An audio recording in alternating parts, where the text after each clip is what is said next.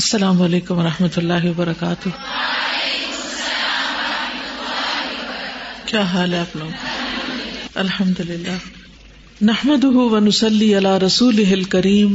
اما بعد فاعوذ بالله من الشيطان الرجیم. بسم اللہ الرحمن الرحیم.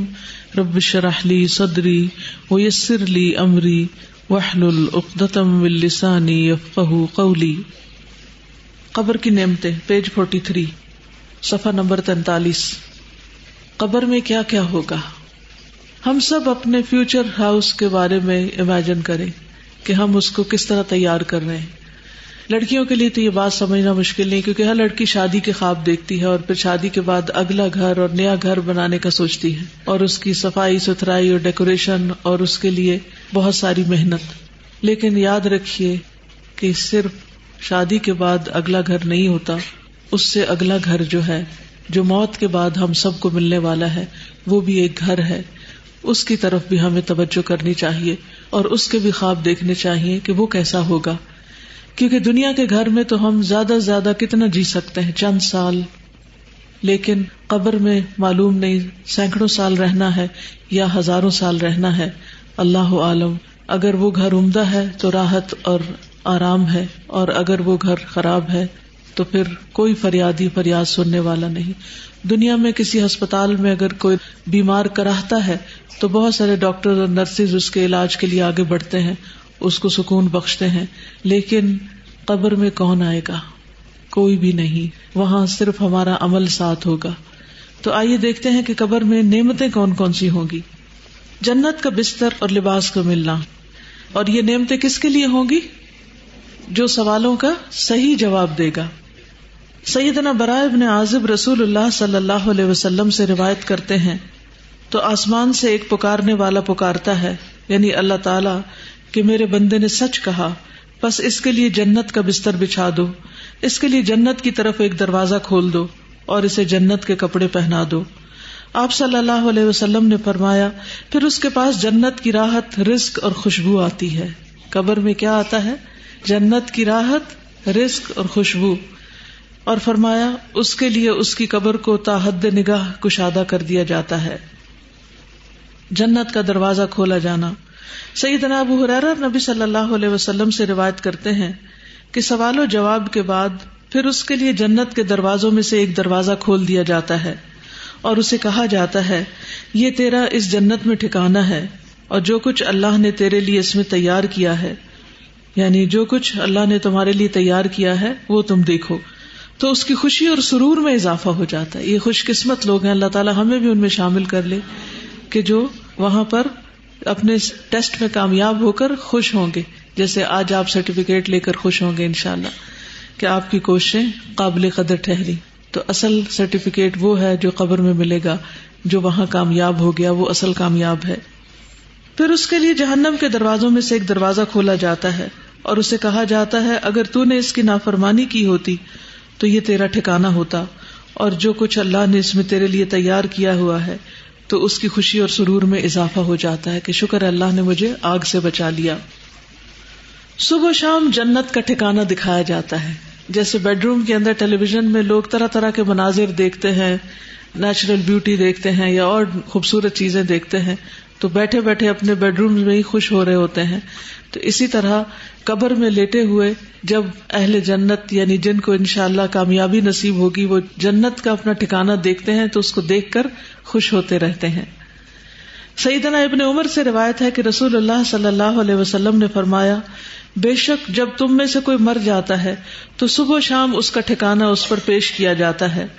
اگر وہ جنت والوں میں سے ہے تو جنت والوں کا مقام، اور اگر دوزخ والوں میں سے ہے تو دوزخ والوں کا مقام اسے دکھایا جاتا ہے، اور اس سے کہا جاتا ہے، یہ ہے تیرا ٹھکانہ، جب تک کہ اللہ قیامت کے دن تجھے اٹھا کر اس جگہ نہ پہنچا دے. یہاں جانے والا ہے تو یہ ہے تیرا گھر، یہ ہے تیرا گھر. بار بار اس کے مناظر دکھائے جاتے ہیں.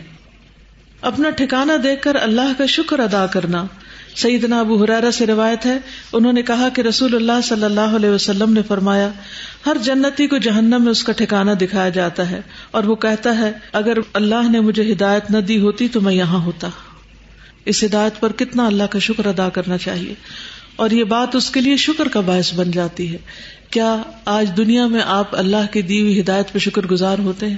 اللہ تیرا شکر ہے تو نے قرآن کی نعمت دی، تیرا شکر ہے تو نے محمد صلی اللہ علیہ وسلم کی پہچان دی، تیرا شکر ہے تو نے ہمیں دین کی سمجھ دی. جو آج دین کو پا کر شکر گزار ہوتے ہیں، انشاءاللہ وہ اس پر عمل کرتے ہوئے قبر میں بھی شکر گزار ہوں گے اللہ کے فضل سے. قبر کا 70 ہاتھ کشادہ اور سرسبز کر دیا جانا. قتادہ کہتے ہیں کہ ہمیں یہ بات بتائی گئی کہ اس کے لیے اس کی قبر 70 ہاتھ کشادہ کر دی جاتی ہے اور اس کو اس دن تک سبزے اور خوشحالی سے بھر دیا جاتا ہے جب وہ لوگ اٹھائے جائیں گے. یعنی قبر کے اندر بھی ایک سبزہ ہوتا ہے اور قیامت تک اس کی قبر کے اندر یہی رہتا ہے. قبر میں چودھویں کے چاند کی روشنی ہونا. سیدنا ابو ہریرہ رسول اللہ صلی اللہ علیہ وسلم سے روایت کرتے ہیں کہ آپ نے فرمایا، بے شک مومن شخص اپنی قبر میں سبز باغیچے میں ہوتا ہے. کہاں ہوتا ہے؟ سبز باغیچے میں ہوتا ہے. سبحان اللہ، جیسے باغ میں، گارڈن میں ہوتا ہے. پھر اس کے لیے اس کی قبر کو 70 ہاتھ کشادہ کر دیا جاتا ہے. دنیا میں کس کا گھر اتنا بڑا ہے؟ اتنا گھر تو دنیا میں بھی بڑا نہیں ملتا جتنا مومن کو قبر کے اندر بڑا گھر ملے گا. اور اس کے لیے 14ویں کے چاند کی طرح روشنی کر دی جاتی ہے جس میں اس کو سکون ملتا ہے، کیونکہ اگر سورج کی روشنی ہوتی تو تھک جاتا. گھر والوں کو خبر دینے کی تمنا کرنا. سیدنا جابر سے روایت ہے کہ انہوں نے کہا کہ رسول اللہ صلی اللہ علیہ وسلم نے فرمایا، جب وہ مومن اپنی قبر کی کشادگی کو دیکھتا ہے تو کہتا ہے، فرشتوں مجھے چھوڑ دو، میں گھر والوں کو خوشخبری دے دوں. لیکن اسے کہا جاتا ہے کہ اب یہاں آرام سے رہو، یعنی اب گھر والوں سے کوئی رشتہ تعلق نہیں قائم ہو سکتا. بالکل ایسے ہی نا کہ جیسے ہم کہیں پر بھی ہوتے ہیں اور ہمیں کوئی خوشی ملتی ہے تو ہم فوراً، اور آج کل تو سوشل میڈیا کی وجہ سے لوگ جو کھاتے ہیں اس کی بھی تصویر اتار کے پیچھے بھیج رہے ہوتے ہیں اور جو پہنتے ہیں اس کی بھی. تو قبر میں جا کر بھی کیا چاہیں گے کہ پیچھے والوں کو بتائیں، لیکن وہاں کوئی واٹس ایپ نہیں ہوگا. نیک اعمال کا قبر کی تنہائی کو دور کرنا. سیدنا براء بن عازب نبی صلی اللہ علیہ وسلم سے روایت کرتے ہیں، اور اس قبر میں کہ مومن کے پاس ایک خوبصورت چہرے، خوبصورت لباس اور انتہائی عمدہ خوشبو والا ایک شخص آتا ہے، تو وہ کہتا ہے کہ اس چیز کی خوشخبری پاؤ جو تمہیں خوش کرے گی، یہ وہی تیرا دن ہے جس کا تم سے وعدہ کیا جاتا تھا. تو وہ اس سے پوچھتا ہے کہ تم کون ہو، تمہارا چہرہ خیر لایا ہے. تو وہ کہتا ہے، میں تمہارا نیک عمل ہوں. سبحان اللہ. قبر میں کوئی ساتھ نہیں جائے گا لیکن نیک عمل ساتھ ہوگا. ہم سب اپنے قرآن پڑھنے کو دیکھیں، نمازوں کو دیکھیں، دعاؤں کو دیکھیں، لوگوں کے ساتھ خیر و بھلائی اور احسان کے کاموں کو دیکھیں کہ ہم کیا کیا کر رہے ہیں. اس پر وہ کہتا ہے، اے میرے رب، قیامت ابھی قائم کر دے. ابھی تو ہمیں ڈر لگتا ہے نا کہ قیامت نہ آ جائے کہیں. تو وہ کہے گا کہ ابھی قیامت قائم کر دے تاکہ میں اپنے اہل خانہ اور اپنے مال کی طرف واپس لوٹ جاؤں، تاکہ جا کے ان سے ملوں. یہ انسان کے اندر قدرتی ایک اٹریکشن ہوتی ہے اپنے گھر والوں سے ملنے کی. انسان دنیا میں کہیں بھی سیر و تفریح کر کے آئے لیکن جو مزہ اور لطف اس کو اپنوں کے اندر آتا ہے وہ کہیں نہیں آتا. تو وہاں بھی وہ کیا چاہے گا کہ میں اپنی اس خوشی کو اپنے گھر والوں کے ساتھ شیئر کروں. اور ایک روایت میں ہے، اس کے پاس متشکل ہو کر، یہ شکل بنا کر ایک ایسا آدمی آتا ہے جس کا چہرہ انتہائی خوبصورت، کپڑے انتہائی خوبصورت، خوشبو بہت اچھی ہوتی ہے. آپ دیکھیں کہ کسی بھی ایسے شخص کی کمپنی میں آپ کا دل کتنا خوش ہو جاتا ہے. وہ کہتا ہے، تو خوشخبری پا اس چیز کی جو تجھے خوش کرے. خوشخبری پا لے اللہ کی رضامندی اور باغات کی جن میں ہمیشہ کی نعمتیں ہیں. یہ تیرا وہ دن ہے جس کا تجھ سے وعدہ کیا جاتا تھا. تو وہ فوت شدہ شخص اس سے کہتا ہے، تجھے بھی اللہ خیر کی بشارت دے. تو کون ہے؟ تیرا چہرہ خیر لایا ہے. تو وہ کہتا ہے کہ میں تیرا نیک عمل ہوں. اللہ کی قسم، جو کچھ میں جانتا ہوں وہ یہ ہے کہ تو اللہ کی اطاعت میں بڑی جلدی کرتا تھا، یعنی نیکی کے کاموں میں آگے آگے ہوتا تھا، اور اللہ کی نافرمانی میں بہت ہی سست تھا، یعنی پیچھے ہوتا تھا، جھجکتا تھا، ڈرتا تھا. اللہ تجھے بہترین بدلہ دے. تو ہم اپنی قبر میں کیا چاہتے ہیں اس کے مطابق اپنے دنیا کے عمل درست کر لیں. صدقہ کا قبر کی آگ بجھانا. سیدنا عقبہ بن عامر سے روایت ہے، انہوں نے کہا کہ رسول اللہ صلی اللہ علیہ وسلم نے فرمایا، بے شک صدقہ کرنے والوں کی قبروں سے حرارت بجھاتا ہے. قبروں کی آگ اور گرمی صدقے سے بجھتی ہے، اور مومن روز قیامت اپنے صدقے کے سائے میں ہوگا. مومن قیامت کے دن صدقے کے سائے میں ہوگا. اس لیے چاہے ایک کھجور کا آدھا ٹکڑا ہی کیوں نہ اللہ کے راہ میں دے، دینے والے بنے، ہمیشہ دینے پر حرص رکھے. اور یاد رکھیے دینے والوں کو ملتا ہے، جو دیتا ہے اللہ تعالیٰ اس کو اس سے بھی زیادہ لوٹاتا ہے. اور قسم کھا کر یہ بات کہی گئی کہ صدقہ کرنے سے مال کبھی کم نہیں ہوتا. سیدنا ابو ہریرہ سے روایت ہے کہ رسول اللہ صلی اللہ علیہ وسلم نے فرمایا، اس میت کے لیے اس کی قبر کی لمبائی اور چوڑائی میں 70 ہاتھ فراخ کر دی جاتی، کھلی کر دی جاتی ہے، پھر اس کے لیے اس میں روشنی کر دی جاتی ہے، پھر اسے کہا جاتا ہے کہ سو جاؤ، تو وہ کہتا ہے میں اپنے گھر والوں کی طرف لوٹ جاؤں تاکہ میں انہیں خبر دے دوں، تو وہ دونوں کہتے ہیں اس دلہن کی طرح سو جاؤ جسے کوئی نہیں جگاتا مگر وہ جو اس کو سب سے زیادہ پیارا ہوتا ہے، یہاں تک کہ اللہ اسے اس کی اس خوابگاہ سے اٹھائے گا، یعنی قیامت کے دن پھر وہ آرام سے اس نیند سے اٹھے گا. کتنی خوبصورت قبر ہے نیک عمل کرنے والوں کی. روح کا سبز پرندوں میں ڈالا جانا. سیدنا ابو ہریرہ نبی صلی اللہ علیہ وسلم سے روایت کرتے ہیں، جسم کو اسی طرح لوٹا دیا جاتا ہے جیسے اس کی ابتدا ہوئی تھی، اور اس کی روح کو ایک پاکیزہ جسم میں ڈال دیا جاتا ہے جو کہ پرندے ہیں جو جنت کے درختوں کے ساتھ لٹکے ہوتے ہیں. یعنی یہ شہیدوں کا انجام ہے. شہداء کو گھر اور رزق ملنا. سیدنا ابن عباس سے روایت ہے، انہوں نے کہا کہ رسول اللہ صلی اللہ علیہ وسلم نے فرمایا، شہداء جنت کے دروازے پر موجود ایک نہر کے کنارے پر سبز رنگ کے خیمے میں رہتے ہیں، ان کی طرف ان کا رزق جنت سے صبح و شام آتا ہے. سبحان اللہ. جنت کا کھانا. ایک انصاری صحابی سے روایت ہے کہ ایک مرتبہ ہم لوگ رسول اللہ صلی اللہ علیہ وسلم کے ہمراہ ایک انصاری کے جنازے میں نکلے، اور میں اس وقت نوعمر تھا اور اپنے والد کے ساتھ تھا، تو رسول اللہ صلی اللہ علیہ وسلم قبر کے گڑھے کے کنارے بیٹھ گئے اور قبر کھودنے والے کو تلقین کرنے لگے کہ سر کی جانب سے اسے کشادہ کرو اور دونوں پاؤں کی طرف سے کشادہ کرو، البتہ اس کے لیے جنت میں انگور کے بہت سے خوشے ہیں. یعنی نبی صلی اللہ علیہ وسلم نے اس کے دفنانے سے پہلے ہی اس کے لیے خوشخبری دے دی. شہداء کی خصوصی مہمان نوازی. سیدنا مسروق سے روایت ہے، انہوں نے کہا کہ ہم نے عبداللہ بن مسعود سے اس آیت کے بارے میں سوال کیا، اور جنہیں اللہ کے راستے میں قتل کیا جائے انہیں مردہ گمان نہ کرو بلکہ وہ زندہ ہیں، اپنے رب کے پاس سے رزق دیے جاتے ہیں.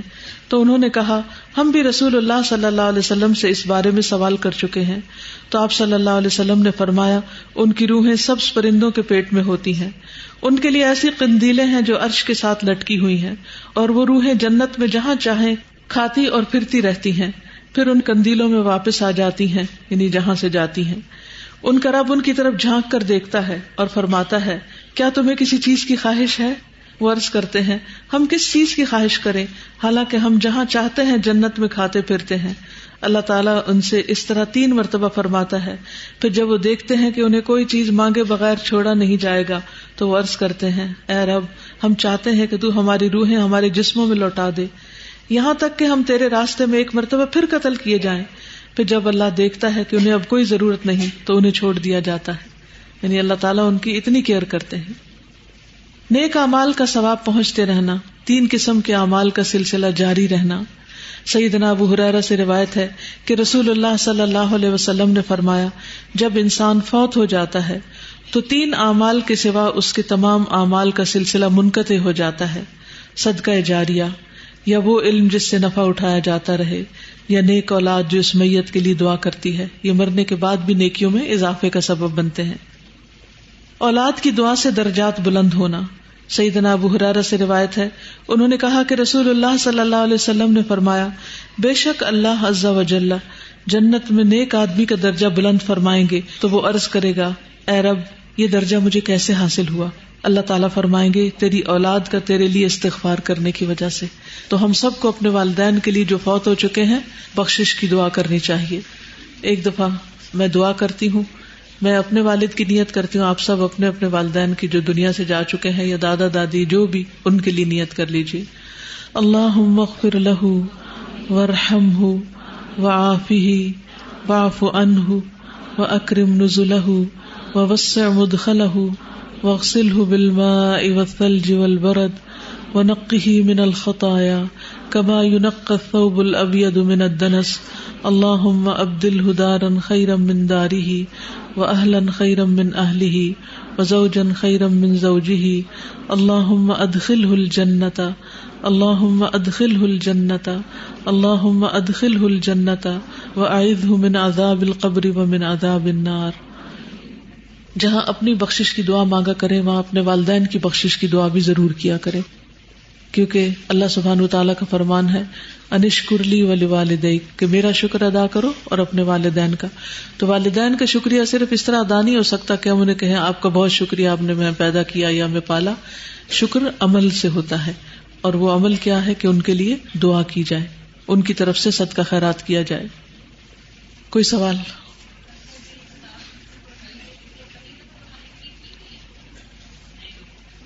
کیوں نہیں ٹھیک؟ مجھے یاد ہے میں بہت چھوٹی تھی اور میری والدہ نے یہ حدیثیں مجھے سنا دی تھی، ابھی میں نے ہوش نہیں سنبھالا تھا۔ ان کو تھوڑا سا پہلے آپ راہ ہموار کریں کہ دیکھیں ہم اس دنیا میں اللہ کی عبادت کے لیے آئے۔ اس کتاب کے شروع میں ایک دم قبر کی بات نہیں کی گئی۔ اگر آپ اس کتاب کی تفصیل دیکھیں گے، آپ اس کا کانٹینٹ لسٹ دیکھیں، انسان اور موت، سفر آخرت کی تیاری، مومن کی موت کا منظر، غیر مومن کی موت کا منظر، پھر قبر کی زندگی، پھر ان کے بارے میں سوال وغیرہ ہے۔ تو پہلے اس سے ذہنی طور پر وہ تیاری شروع میں رکھی گئی ہے۔ دوسری بات یہ ہے کہ جہاں کہیں فوتگی ہوتی ہے تو لوگ کیا کر رہے ہوتے ہیں؟ بیٹھ کے باتیں۔ سب سے زیادہ اکٹھ، رش کہاں ہوتا ہے؟ کس گیدرنگ میں؟ میت کے اپنے پرائے سبھی آ جاتے ہیں۔ اس وقت اگر آپ یہ کتاب اٹھائیں اور چلے جائیں اور وہاں لوگوں کو بتانا شروع کر دیں دیکھ کے، اس کتاب کے بنانے کا مقصد بھی یہی ہے کہ لوگوں کو آگاہ کیا جائے صحیح احادیث کی روشنی میں۔ کیونکہ ہوتا پتہ کیا ہے، جب کوئی موقع ہوتا ہے تو ہمارے پاس کتاب نہیں ہوتی، اور اس کتاب کو تقسیم بھی اس لیے کیا گیا کہ کہیں آپ یہ نہ کہیں کہ ہمارے پاس پیسے نہیں، ہم نہیں خرید سکتے۔ آپ اس کو رکھیں اور جہاں بھی موقع ہو، جہاں بھی لوگ ایسے موقعوں پر اکٹھے ہوں، کیونکہ اس وقت ہر شخص کا دل نرم ہوتا ہے۔ جب فوتگی ہوتی ہے نا تو لوگ موت کے بارے میں سننا چاہتے ہیں۔ اگر عام حالات میں آپ نہیں بھی سنانا چاہتے تو آپ کیا کریں، جب ایسا موقع ہو، اور ہر ایک کے گلی محلے خاندان کہیں نہ کہیں کوئی نہ کوئی فوتگی چھوٹے بڑے بوڑھے کی ہو ہی جاتی، تو بس اس کتاب کو تیار رکھیں اور جا کے لوگوں کو بتائیں کہ اب میت کے ساتھ کیا ہو رہا ہے، اب آگے کیا پوچھا جا رہا ہے، اور ہمیں اپنے لیے کیا تیاری کرنی ہے۔ ٹھیک ہے، مشکل ہے؟ نہیں، انشاءاللہ مشکل نہیں۔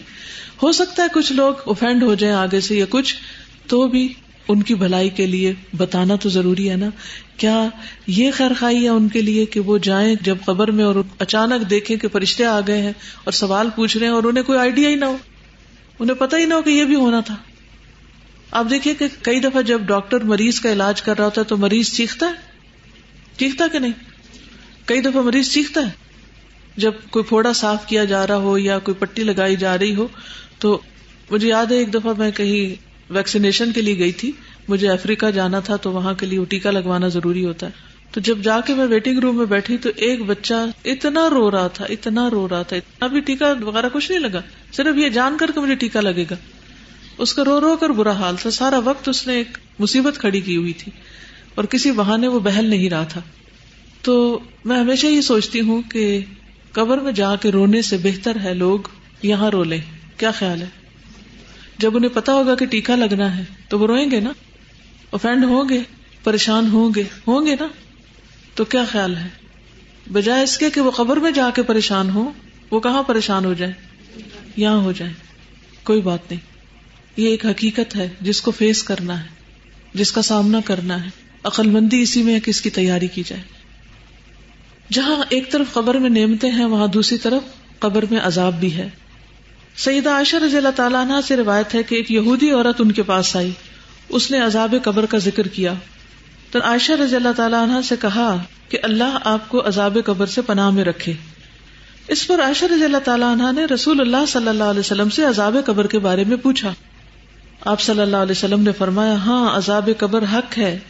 عائشہ رضی اللہ تعالیٰ عنہا نے بیان کیا کہ پھر میں نے کبھی ایسا نہیں دیکھا کہ رسول اللہ صلی اللہ علیہ وسلم نے کوئی نماز پڑھی ہو اور اس میں عذاب قبر سے اللہ کی پناہ نہ مانگی ہو۔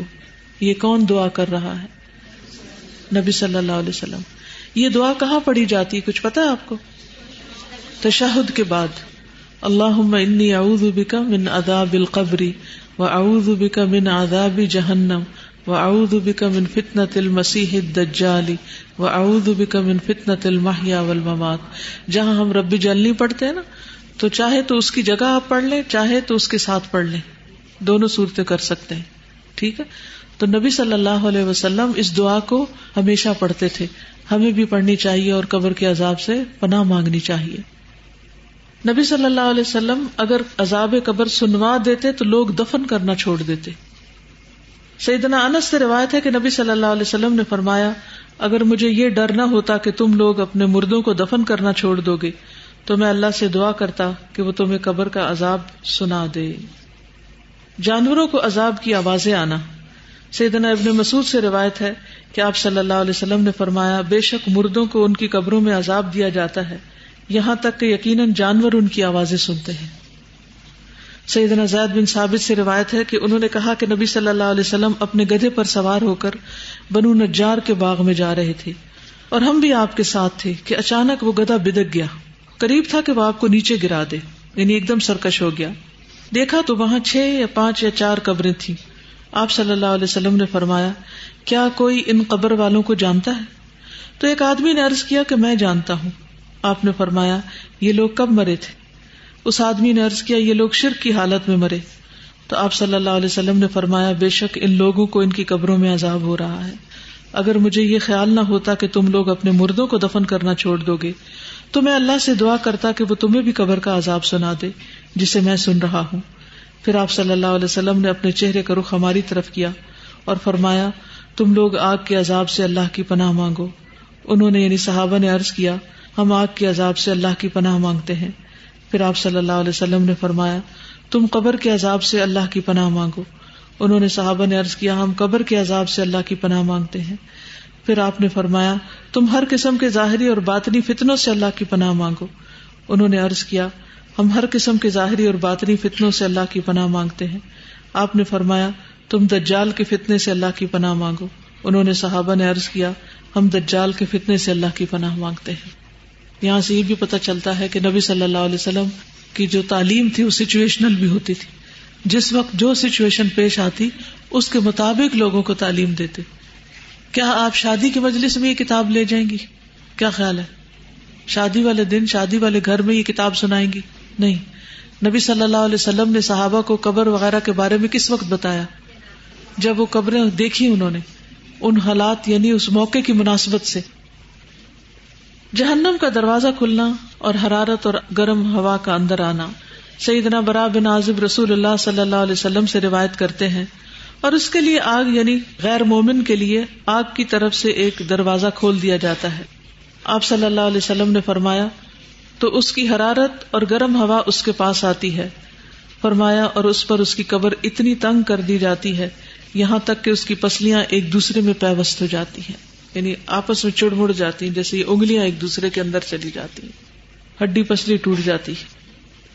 سیدنا ابو ہریرہ سے روایت ہے، کہتے ہیں کہ رسول اللہ صلی اللہ علیہ وسلم نے فرمایا، ہر جہنمی اپنا ٹھکانہ جنت میں دیکھتا ہے تو وہ کہتا ہے، کاش اللہ مجھے ہدایت دے دیتا تو یہ بات اس کے لیے حسرت کا باعث بن جاتی ہے. یعنی لوگ جہنم دیکھ کے قبر میں کیا تمنا کریں گے، کیا کہیں گے؟ کاش مجھے دنیا میں ہدایت مل جاتی. آج لوگ ہدایت کی طرف نہیں آنا چاہتے، ہم ان کے لیے کڑتے ہیں، لیکن کل وہ اپنے لیے خود پریشان ہوں گے. تو اللہ کا شکر ہے جس نے ہمیں اس راستے کی ہدایت دی. اللہ تعالی ہمیں اس پر استقامت عطا فرمائے، اس پر قائم رکھے اور ہمیں قبر کے عذاب سے محفوظ رکھے. جہنم سے لباس اور بستر آنا اور آگ کی طرف دروازہ کھلنا. سیدنا براء بن عازب رسول اللہ صلی اللہ علیہ وسلم سے روایت کرتے ہیں، غیر مومن کے جواب پر آسمان سے ایک منادی آواز لگاتا ہے کہ اس نے جھوٹ بولا، اس کے لیے آگ کا بستر بچھا دو اور آگ کا لباس پہنا دو اور اس کے لیے آگ کی طرف دروازہ کھول دو. زمین کا باہم مل جانا اور پسلیوں کا ایک دوسرے میں گھس جانا. سیدنا ابو ہریرہ سے روایت ہے، کہتے ہیں کہ رسول اللہ صلی اللہ علیہ وسلم نے فرمایا، پس زمین کو حکم دیا جاتا ہے کہ اس پہ مل جا، یعنی تنگ ہو جا، تو وہ زمین اس پر مل جاتی ہے تو اس کی پسلیاں ایک دوسرے میں پیوست ہو جاتی ہیں. پھر وہ شخص اسی عذاب میں مبتلا رہے گا یہاں تک کہ اللہ اسے اس کی اس جگہ سے اٹھا دے گا. یعنی تھوڑی دیر بھی جگہ تنگ ہو تو ہمارا دل گھبرانے لگتا ہے، کوئی کمرہ تنگ ہو، تنگی میں ہم کتنے پریشان ہوتے ہیں. تو آپ سوچئے کہ غیر مومن کے لیے، کافر یا منافق کے لیے قبر تنگ ہوگی اور اسی تنگی میں وہ رہے گا جیسے جیل خانے میں ہو. سیدنا ابو ہریرہ نبی صلی اللہ علیہ وسلم سے روایت کرتے ہیں کہ نبی صلی اللہ علیہ وسلم نے فرمایا، اور بے شک کافر کے پاس جب اس کے سر کی طرف سے آیا جاتا ہے تو وہاں کوئی چیز موجود نہیں ہوتی، پھر اس کی دائیں طرف سے آیا جاتا ہے تو وہاں کوئی چیز موجود نہیں ہوتی، پھر اس کی بائیں طرف سے آیا جاتا ہے تو کوئی چیز موجود نہیں ہوتی، پھر اس کے دونوں پاؤں کی طرف سے آیا جاتا ہے تو وہاں کوئی چیز موجود نہیں ہوتی، یعنی کوئی عمل نہیں ہوتا۔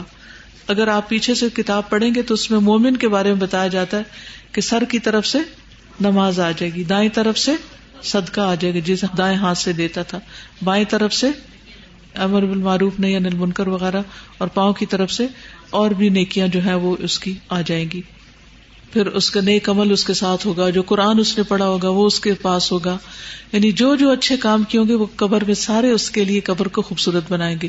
لیکن کافر اور منافق چونکہ اس کا عقیدہ ہی ٹھیک نہیں تھا تو اس نے جو نیکیاں کی وہ بھی ضائع ہو گئی، یا دنیا میں اس کو اس کا اجر مل گیا اور آخرت میں اس کے لیے کچھ بھی نہیں ہوگا۔ اعمال کا انتہائی کبھی شکل میں آنا۔ سیدنا براء بن عازب نبی صلی اللہ علیہ وسلم سے روایت کرتے ہیں، اور اس کے پاس ایک بدصورت آدمی، گندے کپڑے والا بدبودار شخص آتا ہے تو کہتا ہے، اس چیز کی خوشخبری پاؤ جو تمہیں بری لگتی ہے، تو یہ تیرا وہی دن ہے جس کا تجھ سے وعدہ کیا گیا تھا۔ تو وہ پوچھتا ہے کہ تو کون ہے؟ تیرے چہرے سے شر کی خبر معلوم ہوتی ہے۔ وہ کہتا ہے میں تیرا گندا عمل ہوں۔ وہ کہتا ہے میرے رب تو قیامت قائم نہ کرنا۔ مومن کیا چاہتا ہے؟ اے رب قیامت قائم کر، اور کافر چاہے گا کہ قیامت قائم نہ ہو۔ اندھا بہرا فرشتہ مقرر کیا جانا۔ سیدنا براء بن عازب رسول اللہ صلی اللہ علیہ وسلم سے روایت کرتے ہیں، پھر اس پر ایک اندھا بہرا فرشتہ مقرر کر دیا جاتا ہے، اس کے پاس لوہے کا ایک ایسا گرز ہیمر ہوتا ہے کہ اگر اسے پہاڑ پہ مارا جائے تو پہاڑ ریزہ ریزہ ہو جائے، اتنی زور کی پٹائی ہوتی۔ فرمایا پھر وہ اس گرز سے اس کو مارتا ہے، اور اس کی مار کی آواز کو مشرق و مغرب کے درمیان کی ہر چیز سنتی ہے سوائے جن و انس کے۔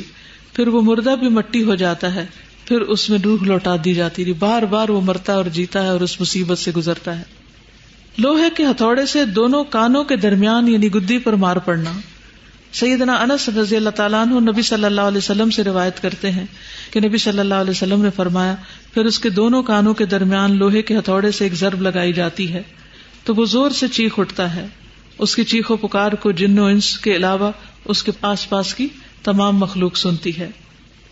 قبر میں کیڑے پکوڑوں اور سانپ کا ڈسنا اور نوچنا۔ سیدنا ابو ہریرہ سے روایت ہے، انہوں نے کہا کہ رسول اللہ صلی اللہ علیہ وسلم نے فرمایا، پھر اسے کہا جاتا ہے سو جا، جیسے منحوش سوتا ہے۔ راوی کہتے ہیں میں نے ابو ہریرہ سے کہا منحوش سے کیا مراد ہے؟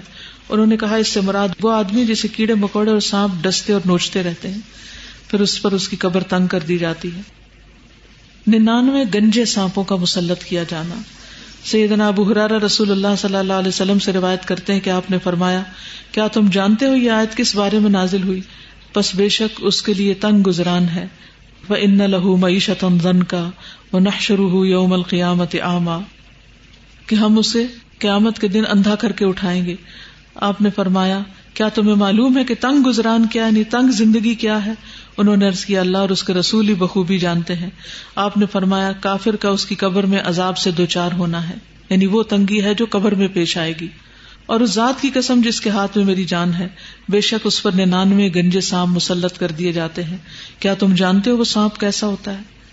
وہ 70 سانپ ہیں، اور ہر سانپ کے 7 سر ہوتے ہیں، ایک سانپ کے 7 منہ ہوتے ہیں، 7 سر۔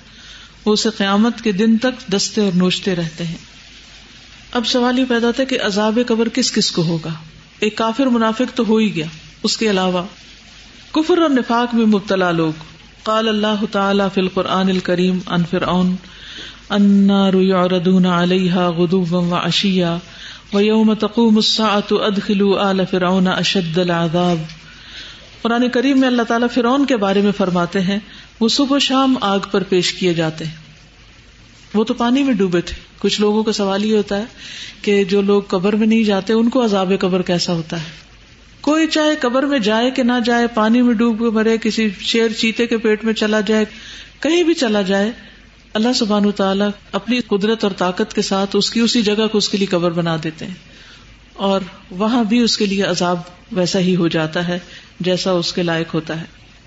تو آل فرعون صبح شام آگ پر پیش کی جاتی ہے، اور جس دن قیامت قائم ہوگی تو حکم ہوگا آل فرعون کو سخت ترین عذاب میں داخل کر دو، یعنی آخرت کا عذاب اور بھی شدید ہے۔ وقال في المنافقين فكيف اذا توفتهم الملائكه يضربون وجوههم وادبارهم ذلك بانهم اتبعوا ما اسخط الله وكرهوا رضوانه فاحبط اعمالهم. اور منافقین کے بارے میں فرماتے ہیں پھر اس وقت ان کا حال کیا ہوگا جب فرشتے ان کی روح قبض کریں گے تو ان کے چہروں اور پشتوں پر مار رہے ہوں گے، یہ اس لیے کہ وہ ایسی بات کے پیچھے لگ گئے جس نے اللہ کو ناراض کر دیا اور اس کی رضا کی راہ اختیار کرنے کو پسند نہ کیا تو اس اللہ نے ان کے سب اعمال ضائع کر دیے. یعنی موت کے وقت بھی فرشتے مارتے ہیں. کبھی کسی نے دیکھا موت کے وقت مار پڑتی؟ دیکھی کسی نے؟ ہماری آنکھیں نہیں دیکھتی، لیکن قرآن ہمیں بتاتا ہے کہ ایسا ہوتا ہے. تو یہ علم غیب سے تعلق رکھتا ہے. قبر کا عذاب کس سے تعلق رکھتا ہے؟ علم غیب سے. یعنی جب ایک انسان مر جاتا ہے نا تو دنیا سے اس کا رشتہ ختم ہو جاتا ہے. پھر قبر میں کیا ہوتا ہے وہی جانتا ہے، ہم نہیں جان سکتے. ہم اگر قبر کھود کے بھی دیکھیں تو ہمیں نظر نہیں آئے گا کچھ. کبھی کبھی ایسے ہوتا ہے کہ اللہ سبحانہ تعالیٰ دنیا میں بھی ایسی کچھ نشانیاں دکھا دیتا ہے. میں نے ایک ویڈیو کلپ دیکھا تھا کہ کسی ملک میں ایک میت کو دفن کر رہے اور قبر کھود رہے اور اس میں بار بار سانپ آ رہا ہے. یعنی میں نے اپنی آنکھوں سے دیکھا کہ وہ مختلف طریقوں سے اس سانپ کو نکالنے کی کوشش کرتے ہیں، ہٹانے کی، رخ موڑنے کی، لیکن وہ سانپ باز نہیں آتا. آخر تنگ آ کر وہ لوگ میت کو جب نیچے اتارتے ہیں تو وہ اس کے کفن کے اندر گھس جاتا سانپ. یہ نشانیاں کبھی کبھی اللہ سبحانہ وتعالیٰ دکھا دیتے ہیں تاکہ لوگوں کو یقین آ جائے، ورنہ ہمارے لیے تو قرآن اور سنت ہی کافی ہیں، سچے نبی کی سچی باتیں ہی کافی ہیں کہ ہم ان پر یقین کریں. کسی انسان کی بات یا کسی ویڈیو کلپ کی تو بات ہی دوسری. کی جا سکتی ہے تاکہ لوگ عبرت پکڑیں. سیدنا ابو ایوب سے روایت ہے، وہ کہتے ہیں کہ رسول اللہ صلی اللہ علیہ وسلم سورج غروب ہونے کے بعد باہر نکلے تو آپ نے کچھ آواز سنی تو آپ نے فرمایا یہودیوں کو ان کی قبروں میں عذاب ہو رہا ہے. یعنی آپ صلی اللہ علیہ وسلم کو بھی اللہ سبحانہ تعالیٰ ایسی باتیں سنوا دیتے تھے کیونکہ آپ ہمیں پھر علم یقینی کے ساتھ خبر دیتے تھے. ظلم کرنے والا، اللہ تعالیٰ نے فرمایا اور کاش آپ ظالموں کو دیکھیں جب وہ موت کی سختیوں میں مبتلا ہوتے ہیں. اللہ اکبر، اللہ ہمیں بچائے. اور فرشتے ان کی طرف اپنے ہاتھ پھیلائے ہوئے ہوتے ہیں اور کہتے ہیں لاؤ اپنی جانیں نکالو، آج تم ذلت کے عذاب کا بدلہ دیے جاؤ گے اس وجہ سے کہ تم اللہ پر ناحق باتیں کہتے تھے اور تم اس کی آیات سے تکبر کرتے تھے.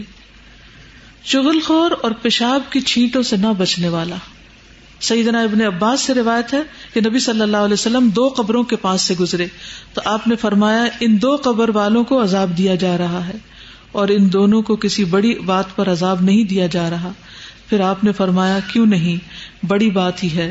ان میں سے ایک شخص تو چغل خوری میں دوڑ دھوپ کیا کرتا تھا، یعنی ادھر کی بات ادھر لگا، ادھر کی شکایت ادھر، ادھر کی ادھر، لوگوں کی بری باتیں اور غیبتیں آگے سے آگے پہنچاتا تھا. یعنی ہر وقت اس کی گفتگو میں دوسروں کی برائیاں شامل تھی.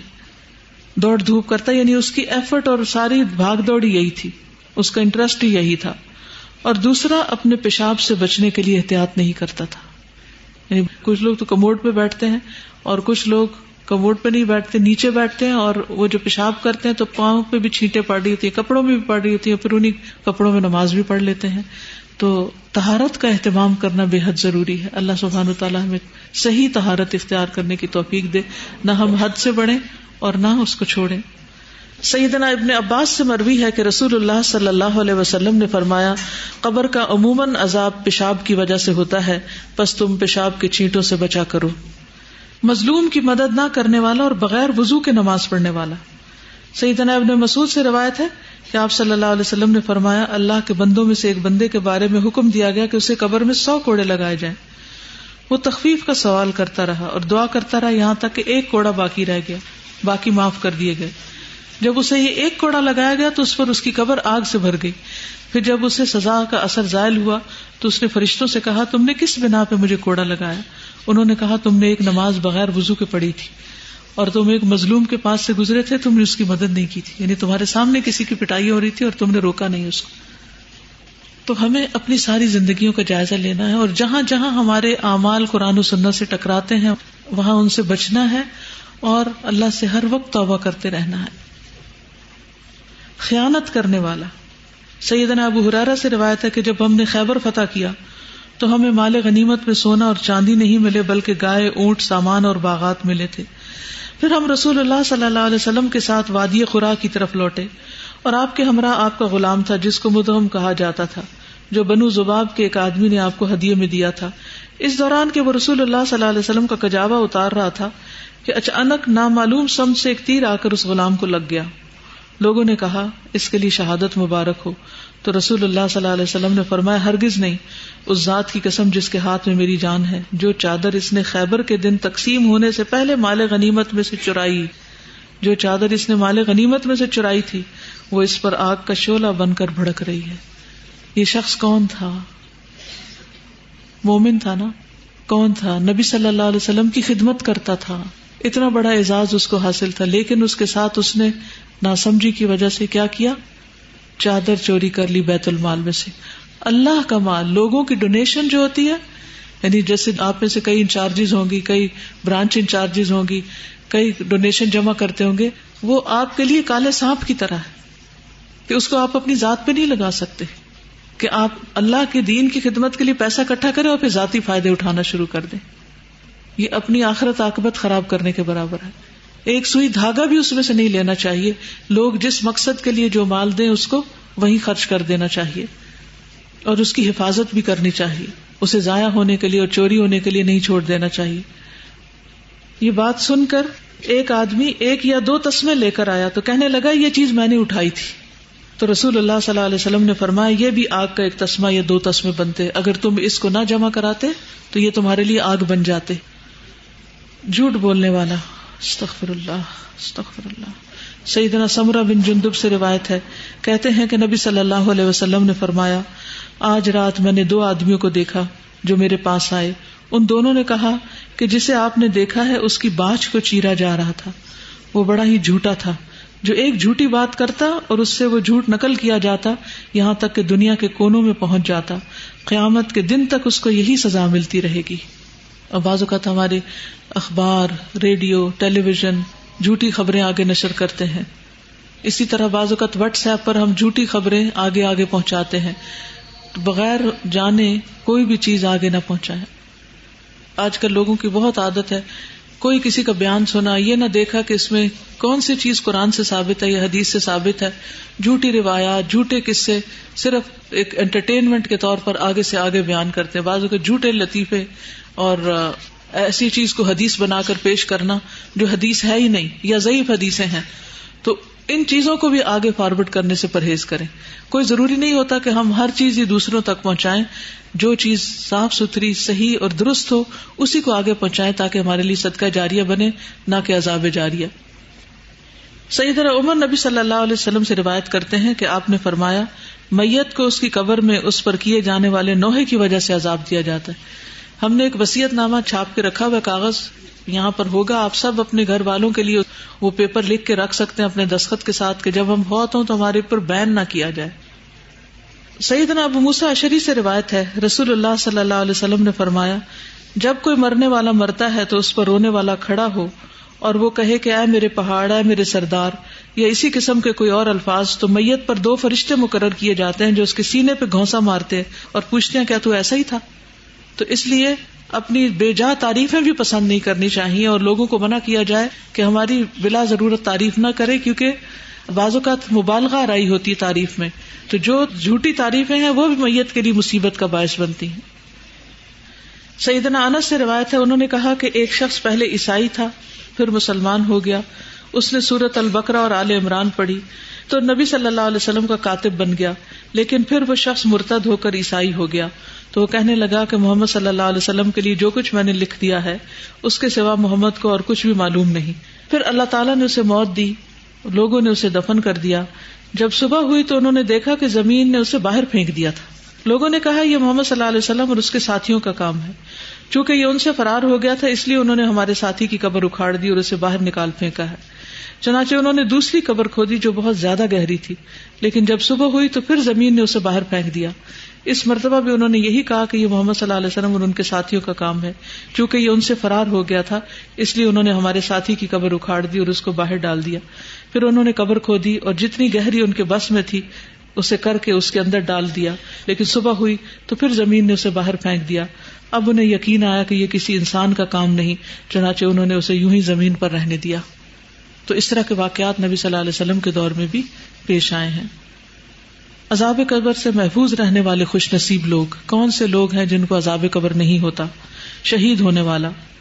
سیدنا مقدام بن مادی کرب الکندی سے روایت ہے، انہوں نے کہا کہ رسول اللہ صلی اللہ علیہ وسلم نے فرمایا، بے شک اللہ عز و جل کے ہاں شہید کے لیے 6 خصلتیں ہیں، اس کے خون کا پہلا قطرہ گرتے ہی اللہ تعالیٰ اس کو معاف کر دیتا ہے، جنت میں اسے اس کا ٹھکانہ دکھا دیا جاتا ہے، اسے ایمان کا حلہ پہنایا جاتا ہے، حور عین سے اس کا نکاح کر دیا جاتا ہے، اسے عذاب قبر سے محفوظ کر دیا جاتا ہے، اسے فضا اکبر بڑی گھبراہٹ سے محفوظ کر دیا جاتا ہے، اس کے سر پر وقار کا تاج رکھا جاتا ہے جس کا ایک ایک یاقوت دنیا و مافیہ سے بہتر ہوگا، 72 حور العین سے اس کی شادی کر دی جاتی ہے، اور اس کے رشتہ داروں میں سے 70 آدمیوں کے حق میں اس کی سفارش قبول کی جاتی ہے۔ لیکن یاد رکھیے کہ یہ وہ شہید ہے جو اللہ کے راستے میں ساری شرائط کو پورا کرتا ہوا لڑ رہا ہو۔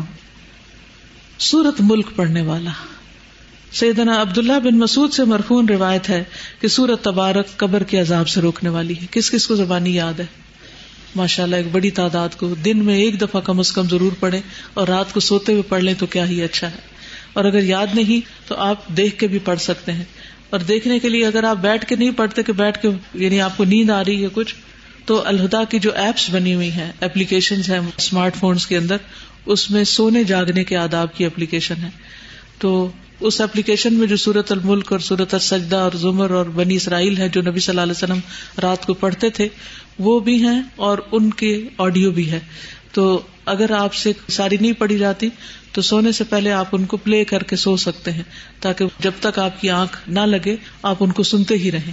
یعنی کوشش کرنی چاہیے کہ جتنا پڑھ سکے پڑھے، لیکن اگر ہمت نہ ہو تو جتنا سن سکیں اتنا سن بھی لیں، لیکن سورۃ ملک تو کم از کم اپنے منہ سے بول کے پڑھیں، اسے صرف سننے پر اکتفا نہ کریں۔ پیٹ کے مرض سے فوت ہونے والا۔ سلیمان بن سرد اور خالد بن اطرفہ بیٹھے ہوئے تھے کہ ایک ایسے شخص کا ذکر کیا گیا جو پیٹ کی بیماری سے مرا، تو ان میں سے ایک نے دوسرے سے کہا، کیا تم نے یہ بات نہیں سنی یا تمہیں یہ بات نہیں پہنچی کہ رسول اللہ صلی اللہ علیہ وسلم نے فرمایا، جو شخص پیٹ کی بیماری میں مبتلا ہو کر مرے اسے ہرگز عذاب قبر نہیں ہوگا؟ دوسرے نے کہا، کیوں نہیں؟ یعنی یہ بھی ایک اچھی علامت ہے۔ سرحد کی حفاظت کرنے والا۔ سیدنا سلیمان نبی صلی اللہ علیہ وسلم سے روایت کرتے ہیں کہ آپ نے فرمایا، ایک دن اور ایک رات سرحد پر پہرا دینا 1 مہینے کے روزوں اور اس کے قیام سے افضل ہے، ایسا روزے دار جو افطار نہیں کرتا اور ایسا قیام کرنے والا جو تھکتا نہیں، اور اگر وہ اللہ کی راہ میں سرحد کی حفاظت کرتے ہوئے فوت ہو جائے تو اس کے اچھے عمل اس پر جاری رکھے جائیں گے یہاں تک کہ وہ دوبارہ اٹھایا جائے، اور وہ قبر کے عذاب سے بچا لیا جاتا ہے۔ جمعے کے دن یا رات کو فوت ہونے والا، اس کی بھی دعا مانگنی چاہیے کہ اللہ ہمیں جمعے کی موت نصیب فرما۔ سیدنا عبداللہ ابن عمر سے روایت ہے، انہوں نے کہا کہ رسول اللہ صلی اللہ علیہ وسلم نے فرمایا، جو مسلمان جمعے کے دن یا جمعے کی رات کو فوت ہو جائے گا اللہ اسے قبر کی آزمائش سے بچا لے گا۔ اب یہ قبر کے سوال اور جواب کا چارٹ ہے پورا، اس میں آپ سوال بھی دیکھ رہے ہیں اور جواب بھی دیکھ رہے ہیں۔ یہ جتنی بھی حدیثیں تھیں صحیح، ان سب میں جو جو سوال آئے ہیں، جو جو جواب آئے ہیں، جو فرشتے کہتے ہیں اور جو انجام ہوگا، وہ ساری لکھ دی گئی ہیں۔ اس کو آپ خود بھی پڑھ سکتے ہیں، لیکن پڑھیے گا ضرور۔ اب آخر میں ہم دعا کر لیتے ہیں۔ آخر میں ہے اچھی موت کے حصول کی دعائیں۔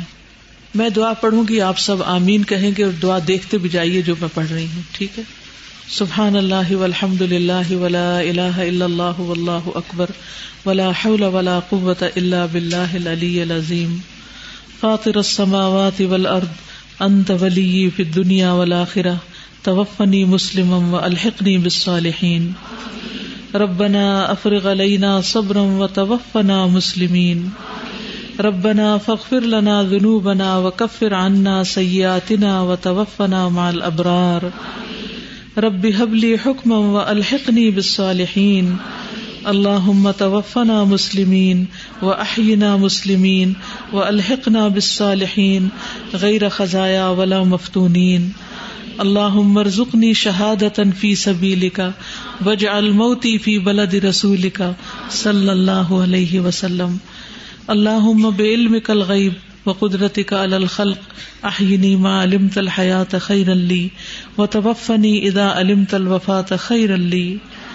اللہم اصلح لی دینی الذی ہوا عصمت امری واصلح لی دنیای التی فیہا معاشی واصلح لی آخرتی التی فیہا معادی واجعل الحیات زیادۃ لی فی کل خیر واجعل الموت راحۃ لی من کل شر. اے اللہ بے شک میں تیری پناہ لیتا ہوں مکان کے نیچے دب کر مرنے سے، اور میں تیری پناہ لیتا ہوں اوپر سے نیچے گر کر ہلاک ہونے سے، اور میں تیری پناہ لیتا ہوں ڈوب کر مرنے سے اور جلنے سے اور ازحد بوڑھا ہو جانے سے، اور میں تیری پناہ لیتا ہوں اس سے کہ شیطان مجھے موت کے وقت بدحواس کر دے، اور اس بات سے تیری پناہ لیتا ہوں کہ میں تیرے راستے میں پیٹ پھیر کر مروں، اور اس بات سے تیری پناہ لیتا ہوں کہ زہریلے جانور کے ڈسنے سے میں مر جاؤں.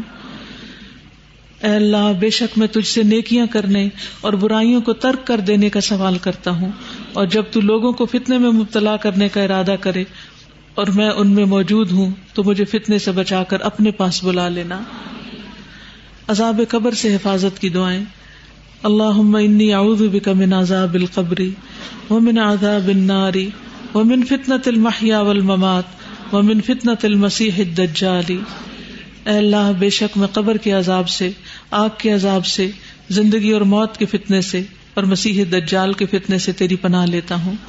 اے اللہ بے شک میں کاہلی، شدید بڑھاپے، بزدلی، بخل، دجال کے فتنے اور قبر کے عذاب سے تیری پناہ لیتا ہوں. اے اللہ جبرائیل اور میکائیل کے رب اور اسرافیل کے رب، میں آگ کی تپش اور قبر کے عذاب سے تیری پناہ لیتا ہوں. اے اللہ یقیناً میں سستی سے، بہت زیادہ بڑھاپے سے، گناہ سے، قرض سے، قبر کی آزمائش سے، قبر کے عذاب سے، آگ کی آزمائش سے اور آگ کی عذاب سے تیری پناہ لیتا ہوں. اے اللہ یقیناً میں جہنم کے عذاب سے اور قبر کے عذاب سے اور زندگی اور موت کے فتنے سے اور مسیح دجال کے فتنے کے شر سے تیری پناہ لیتا ہوں. اے اللہ بے شک میں کفر، فقر اور قبر کے عذاب سے تیری پناہ لیتا ہوں. اے اللہ بے شک میں قبر کے عذاب اور قبر کی آزمائش سے تیری پناہ لیتا ہوں. صبح شام کی جو دعائیں ہیں ان میں بھی یہ دعا آتی ہے. ہم نے اور تمام دنیا نے اللہ کے لیے شام کی، اور ساری تعریفیں اس اللہ کے لیے ہیں جس کے سوا کوئی معبود نہیں. وہ اکیلا ہے، اس کا کوئی شریک نہیں، اسی کے لیے بادشاہت ہے اور اسی کے لیے تعریف ہے، اور وہ ہر چیز پر پوری قدرت رکھنے والا ہے. اے اللہ میں تجھ سے اس رات کی بھلائی کا سوال کرتا ہوں اور اس رات کے شر سے اور اس کے بعد کے شر سے تیری پناہ لیتا ہوں. اے اللہ بے شک میں سستی اور بڑھاپے کی برائی سے تیری پناہ لیتا ہوں.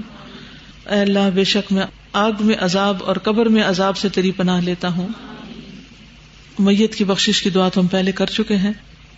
اے اللہ اس کو بخش دے. کسی بھی اپنے رشتے دار کی بخشش کی دعا مانگے، اے اللہ اس کو بخش دے اور اس پر رحم فرما اور اسے عافیت عطا فرما اور اس سے درگزر فرما اور اس کی بہترین مہمان نوازی فرما اور اس کی قبر کو کشادہ فرما، اسے پانی، اولوں اور برف سے دھو دے اور اسے خطاؤں سے اسی طرح صاف کر دے جس طرح تو سفید کپڑے کو میل کچیل سے صاف کرتا ہے، اور اسے اس کے گھر کے بدلے بہتر گھر عطا فرما، اس کے گھر والوں سے بہتر گھر والے عطا فرما، اس کے زوج سے بہتر زوج عطا فرما، اسے جنت میں داخل فرما، اسے قبر کے عذاب سے اور آگ کے عذاب سے بچا لے. میت کے لیے فتنہ قبر سے بچنے کی دعا، یعنی کسی بھی جو آپ کے رشتے دار قبر میں ہیں ان سب کی نیت کر کے یہ دعا کریں. اللہم ان فلان ابن فلان فی ذمتک فقہ فتنۃ القبر. بچے کو عذاب قبر سے محفوظ رکھنے کی دعا. اللہم اعذہ من عذاب القبر. ربنا آتنا فی الدنیا حسنۃ وفی الآخرۃ حسنۃ وقنا عذاب النار. اللہم انی اسألک العافیۃ فی الدنیا والآخرہ. ربنا اغفر لی ولوالدی وللمؤمنین یوم یقوم الحساب. ربنا لا تزغ قلوبنا بعد اذ ہدیتنا وہب لنا من لدنک رحمہ انک انت الوہاب. ربنا انک جامع الناس لیوم لا ریب فیہ ان اللہ لا یخلف المیعاد. ربنا وآتنا ما وعدتنا علی رسلک ولا تخزنا یوم القیامہ انک لا تخلف المیعاد. اللہم لا تخزنی یوم القیامہ، اللہم لا تخزنی یوم القیامہ، اللہم لا تخزنی یوم القیامہ. اللہم انی اعوذ بک من ضیق الدنیا و ضیق یوم القیامہ. اے اللہ بے شک میں تیری پناہ لیتا ہوں دنیا کی تنگی سے اور قیامت کے دن کی تنگی سے. یا اللہ پاک یہ جتنی بچیاں قرآن پڑھ گئی ہیں ان استقامت عطا فرمانا، ان کو بہترین عمل کی توفیق عطا فرمانا. ہر قسم کی اخلاقی برائیوں سے بچانا، ان کی عاقبت اچھی کر دینا، اس علم کو انہیں دوسروں تک پہنچانے کی توفیق دینا، خالص اپنی رضا کے لیے، کسی بھی دنیاوی فائدے کی لالچ کے بغیر اور دنیاوی فائدے اٹھانے کے بغیر۔ یا رب العالمین تو ہم سب کی عاقبت اچھی کر دے۔ یا اللہ یہ جو تیرا پیغام آگے پہنچایا ہے اللہ، یہ مشن یہ سلسلہ جاری رہے، تو اس کی حفاظت فرما، تو اس کے بہترین وارث پیدا فرما دے۔ یا رب العالمین تو ہماری کوتاہیوں سے درگزر فرما، اللہ ہمیں ہماری برائیوں سے بچا۔ یا رب العالمین تو ہمیں قبر کے عذاب سے، جہنم کے عذاب سے اور مسیح الدجال کے فتنے سے محفوظ رکھنا۔ یا اللہ ہمارے والدین پر اپنی رحمت فرما، جو بیمار ہیں انہیں صحت عطا فرما، جو دکھی ہیں ان کے دکھ دور فرما دے۔ یا اللہ جس جس نے بھی جس دعا کے لیے کہا ہے ان کی دعائیں قبول فرما۔ یا اللہ جنہوں نے پڑھایا، جنہوں نے پیپر چیک کیے، جنہوں نے سرٹیفکیٹس بنائے، جنہوں نے مجلس کا اہتمام کیا، جنہوں نے سارے انتظامات کیے، اللہ ان سب کو بہترین جزائے خیر دے۔ جتنے لوگ اپنا گھر بار چھوڑ کر آئے ہیں اور جو اپنا مال اور جان اس رستے میں لگائی ہے، اللہ ان کی بھی کوششیں قبول فرما۔ یا اللہ ان کے خواب پورے فرما، جو بھی یہ تیرے دین کی خدمت کرنا چاہتے ہیں ان کے لیے راستے آسان فرما دے۔ یا اللہ ہم سب کو صحت کاملہ عطا فرما۔ یا اللہ ہمیں بار بار ایسے موقع عطا فرما جہاں ہم اپنے ایمان کو زیادہ بہتر کر سکیں۔ یا اللہ تو ہماری ساری خطاؤں سے درگزر فرما۔ اللہم اغفر لنا ما قدمنا وما اخرنا وما اسررنا وما اعلنا وما انت عالم به منا، ربنا تقبل منا انك انت السميع العليم وتب علينا انك انت التواب الرحيم، وصلى الله تعالى على خير خلقه محمد وعلى آله واصحابه واهل بيته اجمعين برحمتك يا ارحم الراحمين۔ اس کتاب کے آخر میں یہ نشید بھی ہے، ترجمہ دیکھتے جائیے اور نشید سنتے جائیے۔ اذا ما قالني ربي اما استحييت تعصيني وتخفي الذنب عن خلقي وبالعصيان تأتيني، فكيف اجيب يا ويحي ومن ذا سوف يحميني، اسلي النفس بالآمال من حين الى حين، وأنسى ما وراء الموت ماذا بعد تكفيني، كأني قد ضمنت العيش ليس الموت يأتيني، وجاءت سكرة الموت الشديدة من سيحميني، نظرت إلى الوجوه أليس منهم من سيفديني، سأسأل ما الذي قدمت في دنياي ينجيني، فكيف إجابتي من بعد ما فرطت في ديني، ويا ويحي ألم أسمع كلام الله يدعوني، ألم أسمع لما قد جاء في قاف وياسين، ألم أسمع بيوم الحشر يوم الجمع والدين، ألم أسمع منادي الموت يدعوني يناديني، فيا رباه عبد تائب من ذا سيأويني، سوى رب غفور واسع للحق يهديني، أتيت إليك فارحمني وثقل في موازيني، وخفف في جزائي أنت أرجى من يجازيني۔ اس کا سارا ترجمہ یاد کر لیں اور اس نشید کو بھی سن سکتے ہیں آپ بار بار، کیونکہ اس میں بہت زبردست طریقے کی آخرت کی یاد دہانی کرائی گئی ہے۔ کتاب کے آخر میں سفر آخرت کا چارٹ ہے جو عقیدہ واسطیہ میں آپ کو دیا گیا تھا، اس کو بھی ایک نظر دوبارہ دہرا لیں، دیکھ لیں کہ دائیں ہاتھ سے اوپر سے شروع کریں۔ سب سے پہلے یہ دنیا ہے، چھوٹا سا ڈبہ جس میں آپ ہیں، اس کے بعد قبر کا مرحلہ ہے، پھر سور پھونکا جائے گا، پھر سب لوگ حشر کے میدان میں کھڑے ہوں گے، پھر حساب کتاب نبی صلی اللہ علیہ وسلم کی شفاعت سے قائم ہوگا، حساب ہوگا، بک آف ڈیڈ سارے کو اعمال نامے دیے جائیں گے، پھر اعمال نامے تولے جائیں گے، پھر حوض کوثر ہوگا، وہاں پر امتی پانی پیئیں گے لیکن بدعات کرنے والے وہاں نہیں پہنچ سکیں گے.